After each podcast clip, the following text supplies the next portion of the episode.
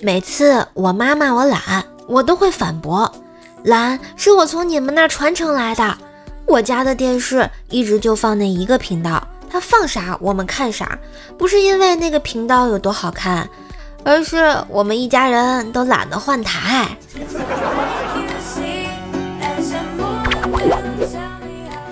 女子的老公不幸过世，牧师正在主持葬礼。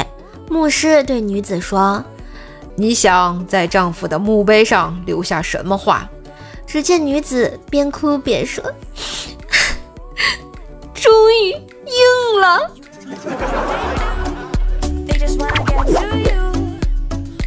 昨天不是五二零吗？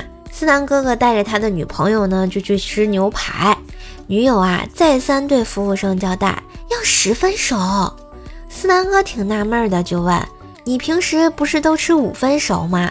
你喜欢吃软嫩的口感，十分熟太硬了。”女友盯着思南哥的眼睛，认真的说道：“今晚我就是想吃硬的。”哼！更多精彩段子，请加微信号“怪兽手幺零幺四”，怪兽手全拼加幺零幺四哟。